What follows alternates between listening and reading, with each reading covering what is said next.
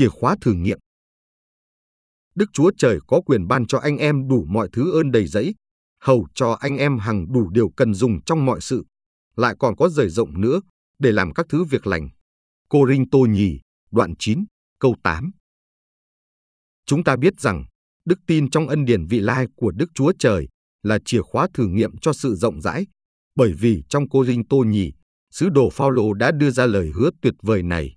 Đức Chúa Trời có quyền ban cho anh em đủ mọi thứ ơn đầy dẫy, hầu cho anh em hằng đủ điều cần dùng trong mọi sự, lại còn có rời rộng nữa để làm các thứ việc lành. Cô Rinh Tô Nhì, đoạn 9, câu 8.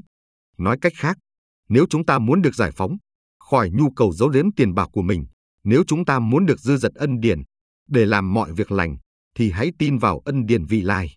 Hãy tin cậy lời hứa nói rằng Đức Chúa Trời có quyền ban cho anh em đủ mọi thứ ơn đầy dẫy trong mọi thời khắc của tương lai để làm các thứ việc lành.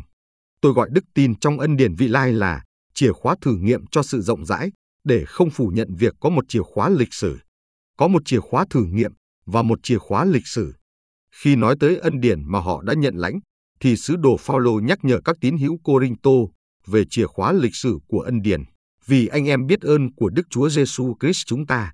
Ngài vốn giàu, vì anh em mà tự làm nên nghèo, hầu cho bởi sự nghèo của Ngài, anh em được nên giàu. Corinto nhì, đoạn 8, câu 9. Không có công tác lịch sử của ân điển, thì sự ban cho cách rộng rãi để tôn cao đấng Christ không thể xảy ra. Ân điển quá khứ là chìa khóa không thể thiếu của tình yêu thương. Nhưng, hãy để ý ân điển quá khứ làm gì trong câu kinh thánh này.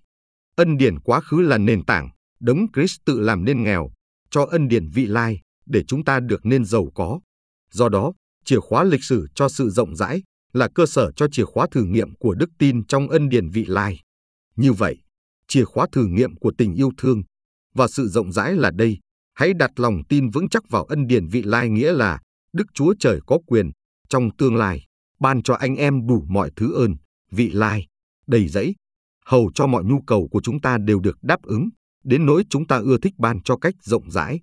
Sự tự do khỏi lòng tham, đến từ đức tin được thỏa mãn hoàn toàn ở trong ân điển vị lai của Đức Chúa Trời.